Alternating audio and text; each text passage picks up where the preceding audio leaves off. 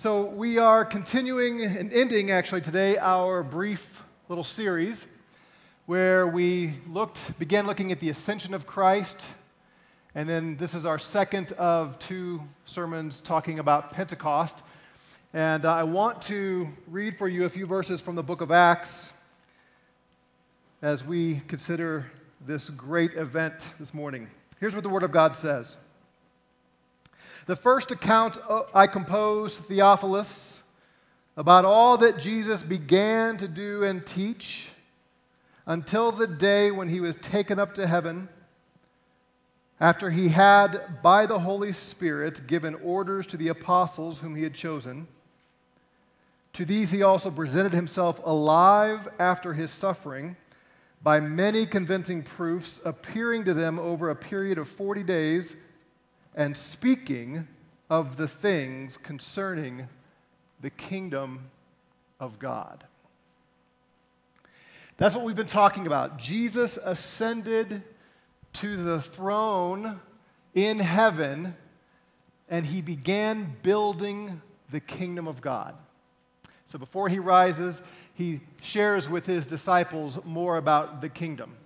And I mentioned this last week we think of that vision that Daniel saw. We, we imagine Jesus ascending into heaven and, and all the host of the angels gathering around and proclaiming glory to Jesus as he takes his throne. But let's turn and look at the people of the earth at the time. What kind of kingdom is this? 2,000 years ago, when Jesus rose to heaven, was he reigning over nations and tribes and tongues and ethnicities that said, Hail, King Jesus! Praise the Son of God. We are so thrilled that the Son of God has come. No. There were 12, and if you look a little bit later in Acts 1, about 120 people who believed that Jesus was the Messiah and the King. The rest of the world was a mess. Have you seen It's Wonderful Life? I know it's not Christmas time, but you know, in that movie, remember the, uh, the home that the Baileys, after they got married, that they went to live in? George and Mary?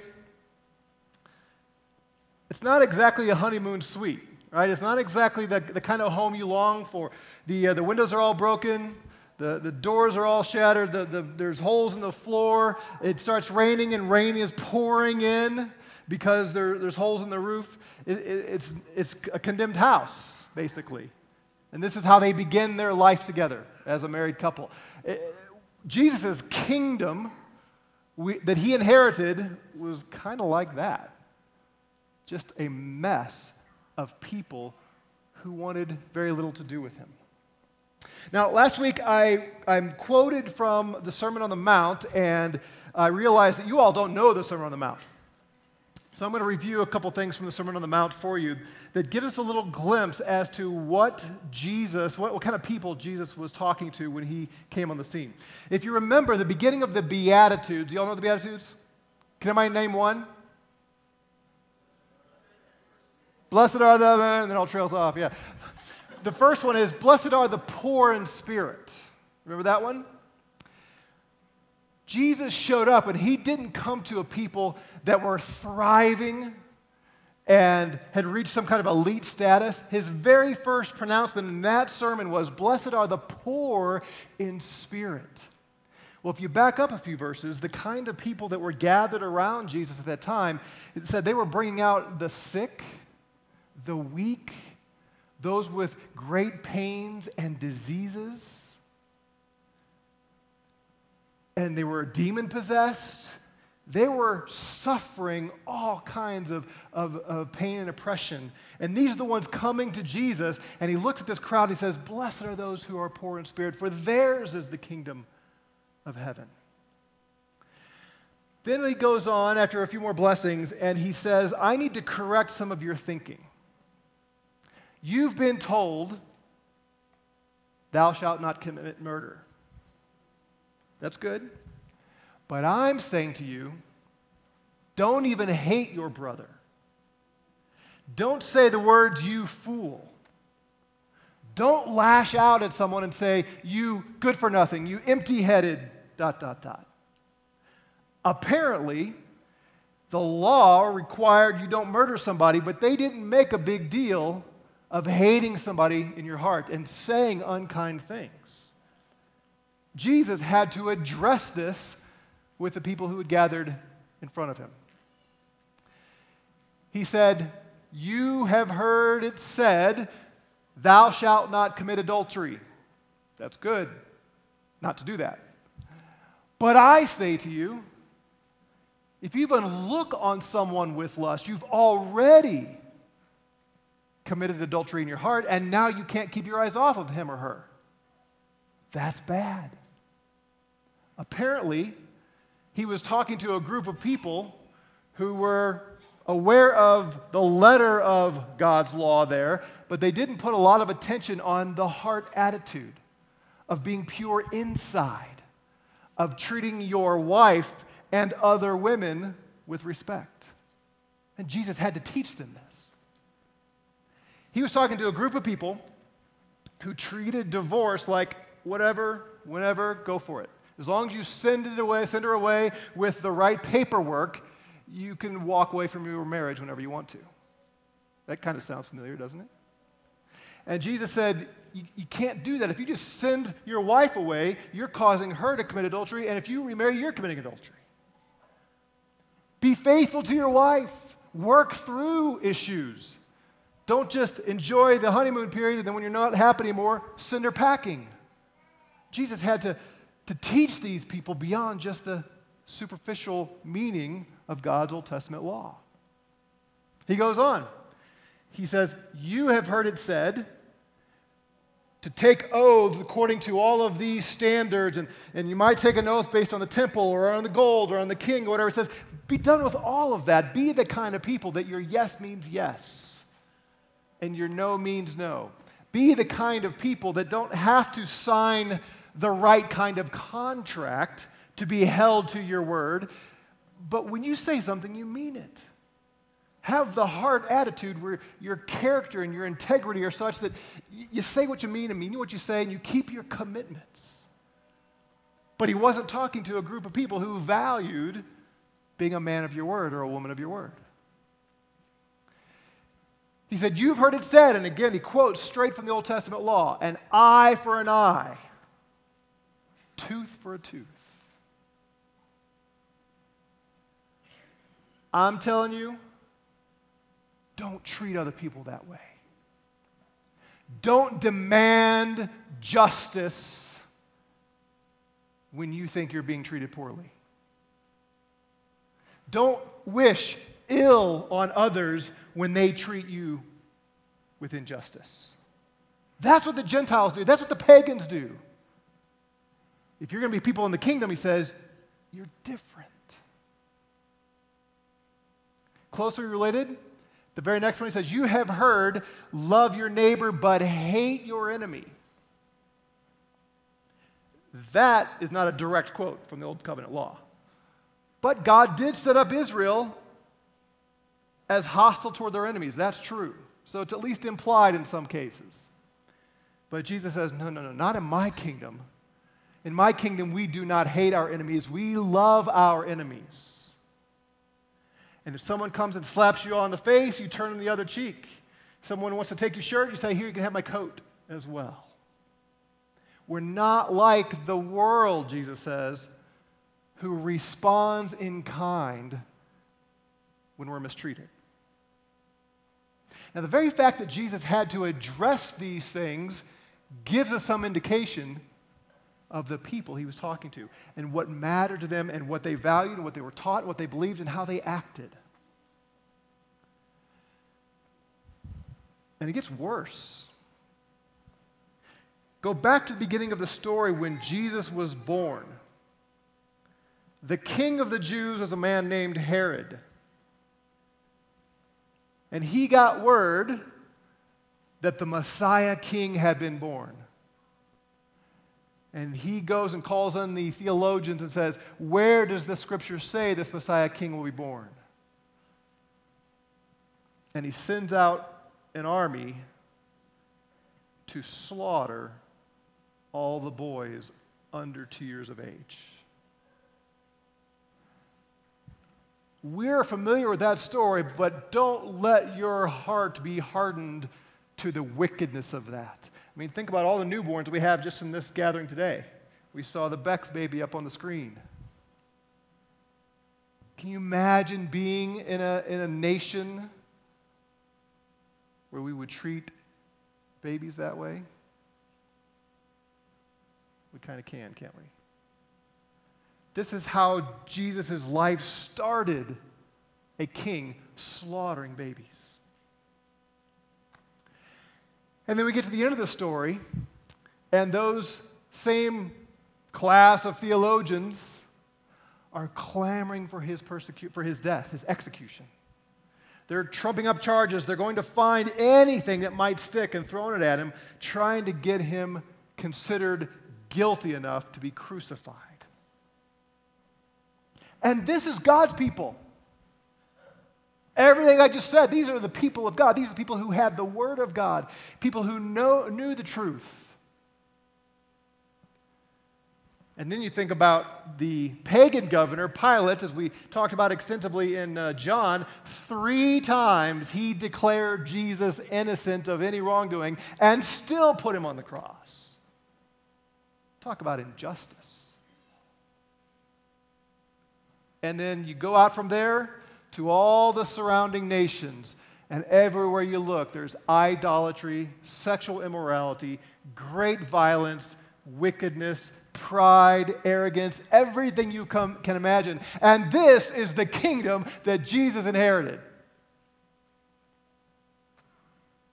Hey, son, look at what I've given to you.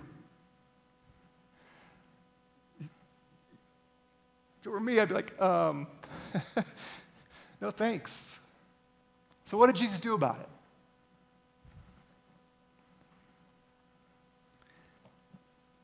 Said, I'm going to fix this.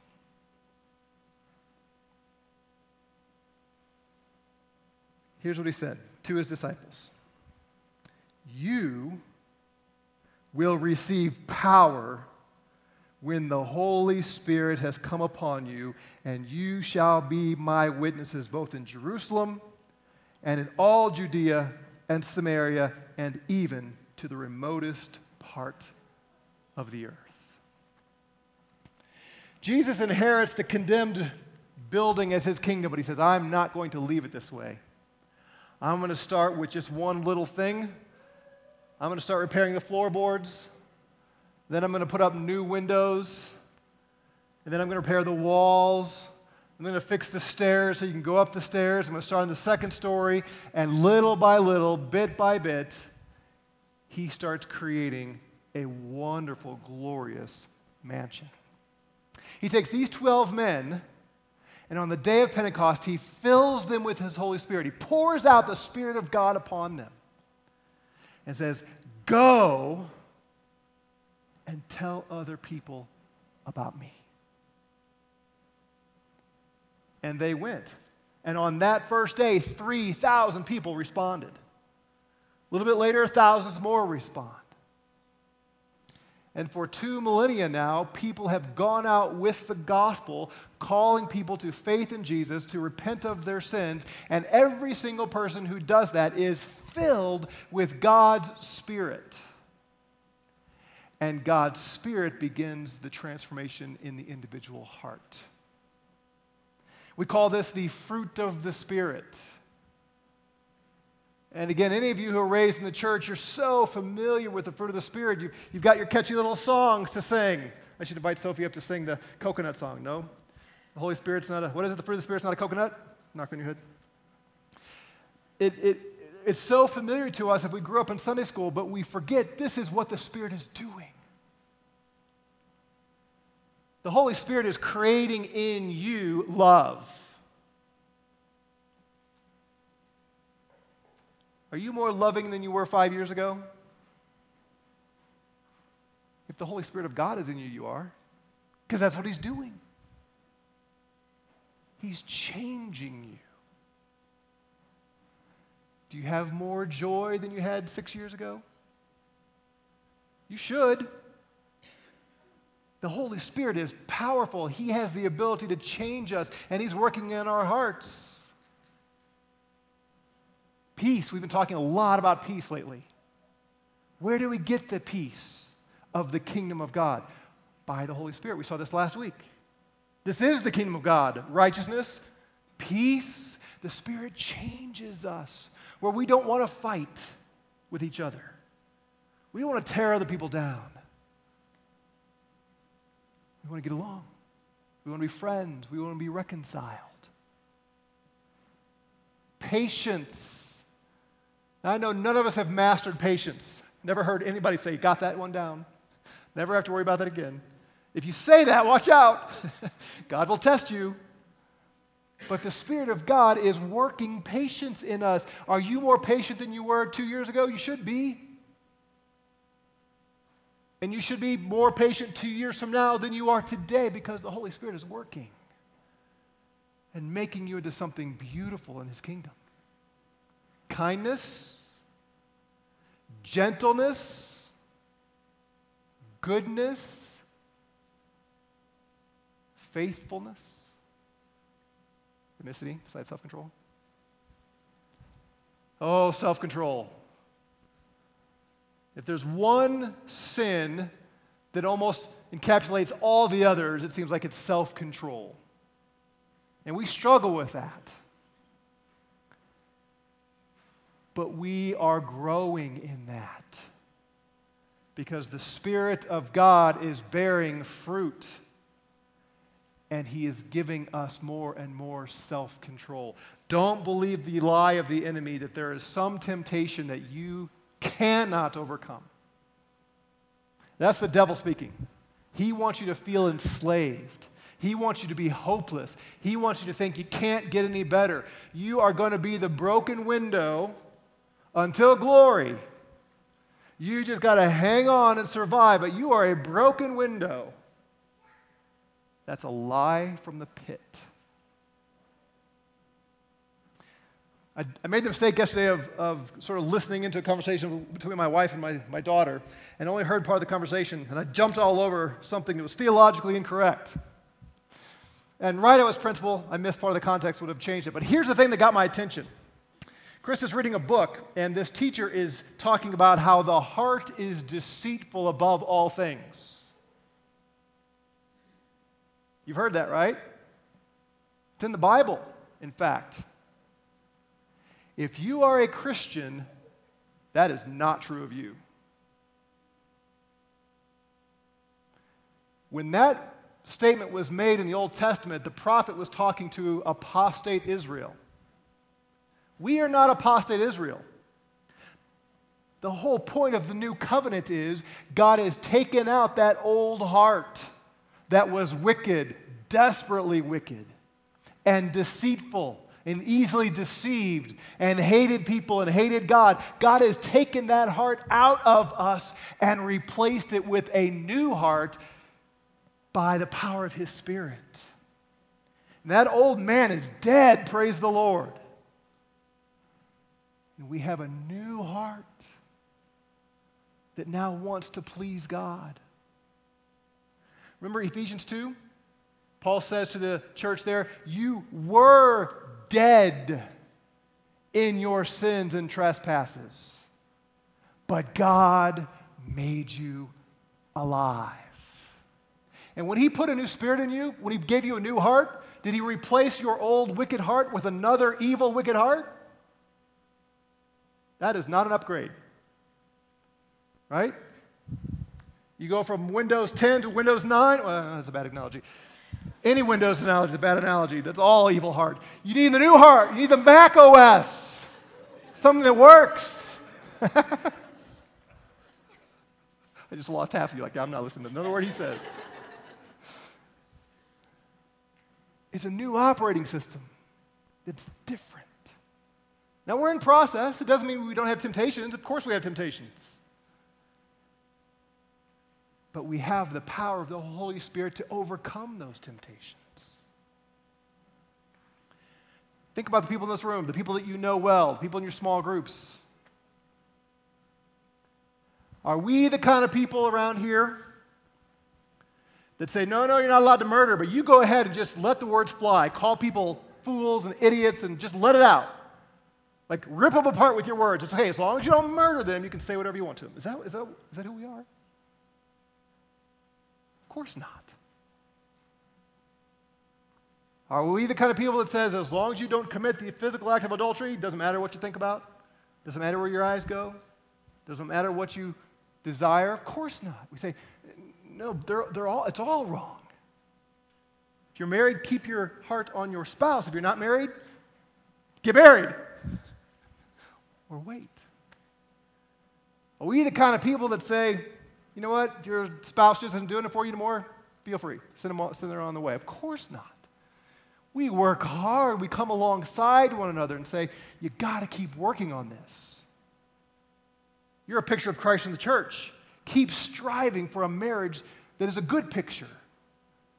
And we call each other out and we encourage and we pray for them and, and we wrestle with it together so they'll stay faithful to one another and become better. Are we the kind of people that say, go ahead, hate your enemies? Yes, go demand justice for every apparent injustice that you experience.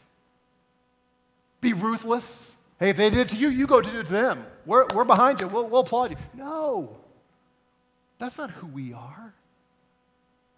Because that's not who our king is. What would happen to mankind if Jesus treated his enemies the way his enemies treated him? If he rose to his throne and said, All right, now that I have all the authority in heaven and earth, I'm going to unload my justice. We wouldn't be sitting here right now because the human race would have been wiped out 2,000 years ago.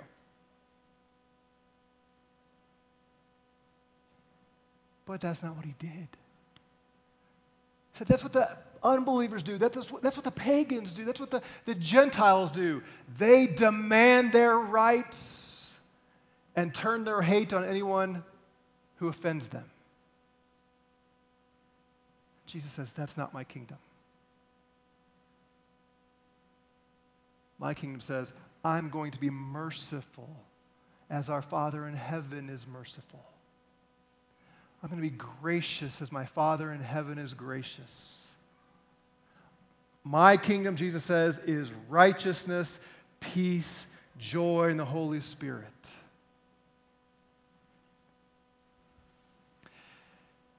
We look at our world this past week or two or three and we just think, oh, on every level, this is bad. It's all bad. At least I do. And it's very easy to become discouraged.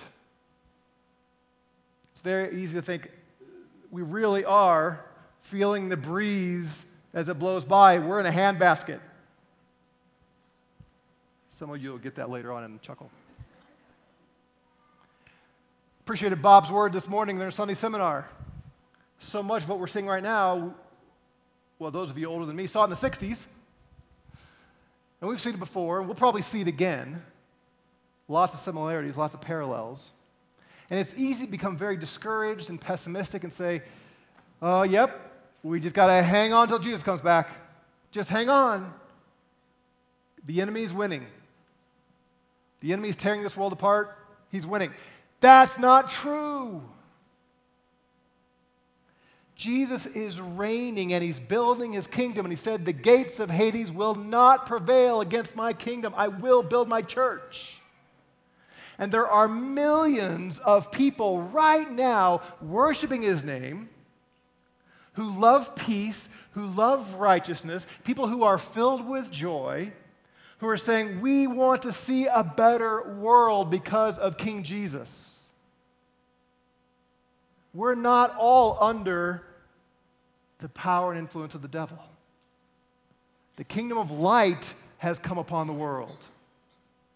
And it's bigger than it was 2,000 years ago. Jesus started this renovation project. Again, it was a dump. It's not a dump anymore, it's getting better. There's more work to be done for sure. But think about how many people love righteousness because of Jesus. Think about how many people the Spirit of God is filling today, and we're loving, and joyful, and peaceful, and gentle, and all of those. How are we going to make a difference in this world today? By doing what Jesus started doing 2,000 years ago. We preach the gospel of Jesus Christ. We call people to confess their sin, to repent of their sin, to believe in the death and resurrection of Jesus, and then they too will be filled with God's Spirit, and He will begin the renovation project in their heart, and they will no longer be out there causing trouble they will be out there causing peace. And as the Spirit of God builds the church of Jesus Christ and the kingdom of Christ is expanded, evil will be less. That's our power. That's what we have.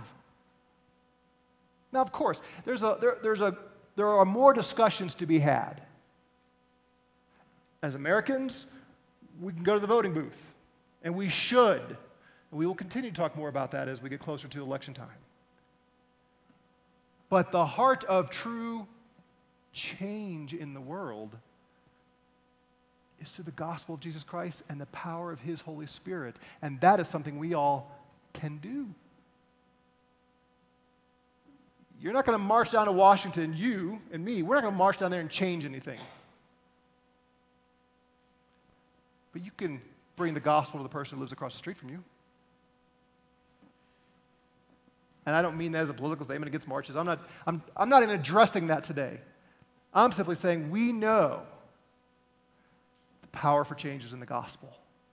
The Spirit of God was poured out into a fallen world that was even more fallen than the one we live in. And He began changing that world. And until the day that he, send, that he descends again and, and establishes his, his eternal kingdom, we are the agents of change through the gospel and the power of the Holy Spirit. And He's building His kingdom. We have to be looking for opportunities to preach the gospel and understanding this is where transformation happens. We are not people who love violence. We are not people who love injustice. We're not people who applaud any of that stuff from any angle. We are people who love Jesus and his righteousness, and we're seeking first his kingdom and his righteousness. And let him deal with the kingdom of darkness. Now, maybe there's one more piece of this that I need to speak to as I think about and talk about the transformation that's taking place. Come on up, music team. If you got your Lunchable on the way in, I'm not a fan, but it's what we have right now.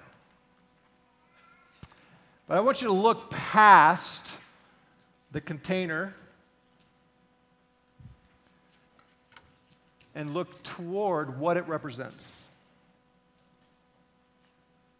Some of you are opening it ahead of me. If you get grape juice on yourself, that's your fault. I was going to guide you through not getting grape, grape juice on yourself, but when you pop it open, pressure will likely stain your shirt, so be careful. And if you want to all put it up to your mouth when you open it, no one's going to judge you.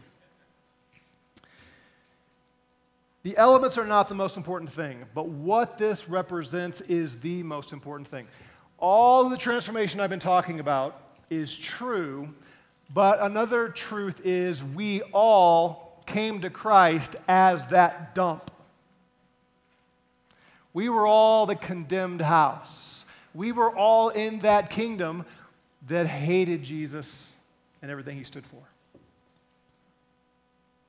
So, though we are in the process of transformation, we must always be humble because we didn't start out that way and we didn't get there on our own. He gave us new birth, He gave us the Spirit. And I ask you the, the, rhetorical questions Are you more righteous than you were five years ago? More joyful, more patient, all those things. And it's very easy for us to look back and say, uh, I don't know. Maybe I'm not. Maybe I'm not a Christian. Maybe, and we start doubting. And I want to remind you of where it all began for you and for me. It all began with us admitting, I'm the condemned house. I'm the dump.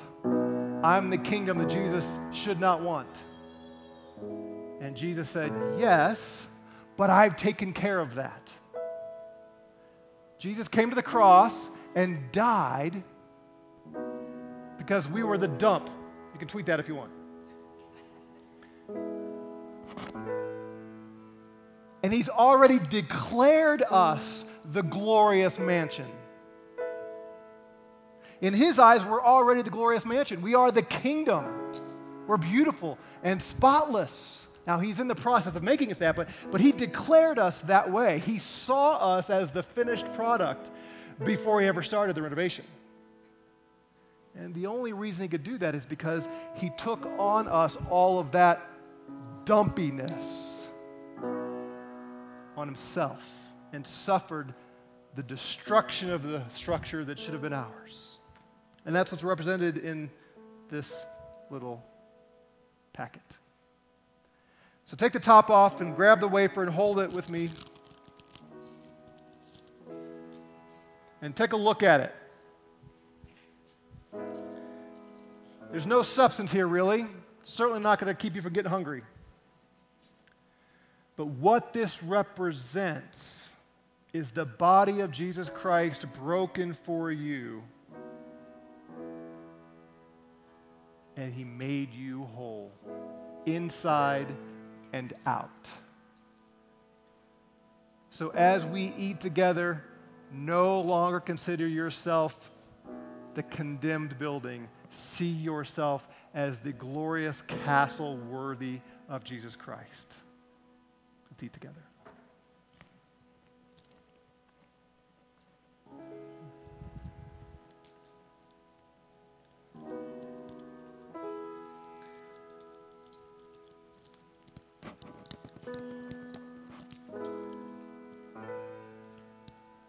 Now take the top off the cup. And in this little cup, there is no way you won't be thirsty again. In fact, grape juice always makes me more thirsty. But what it represents, Jesus said, If you drink my blood, you will never thirst again. He has satisfied our deepest need, our greatest longing. We are pure, we are righteous, we are holy, declared so by the one who has all authority in heaven and earth. And whatever your past sins, way back last week, 10 minutes ago, Christ died for that sin. And he declares you holy. Let's drink together and remember that.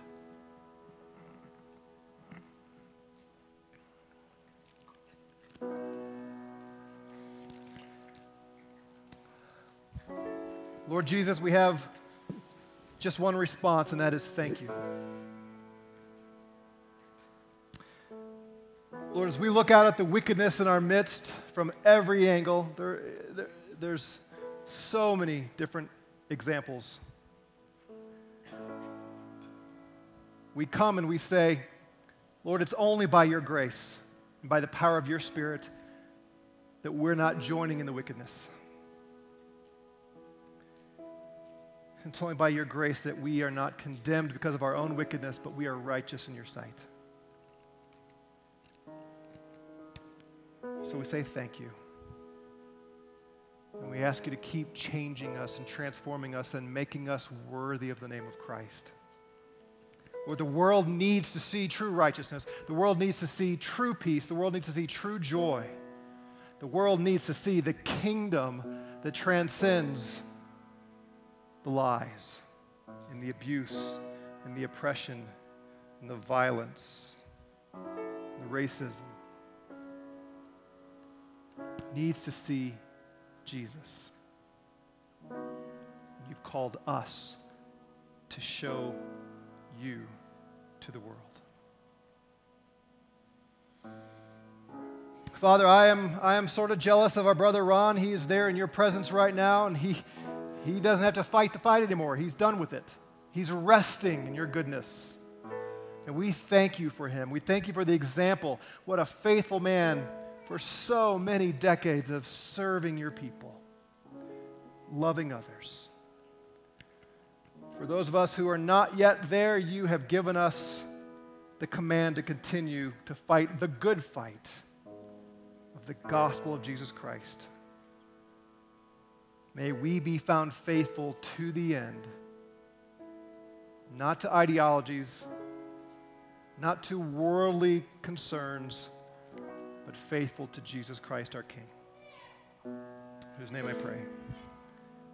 Amen.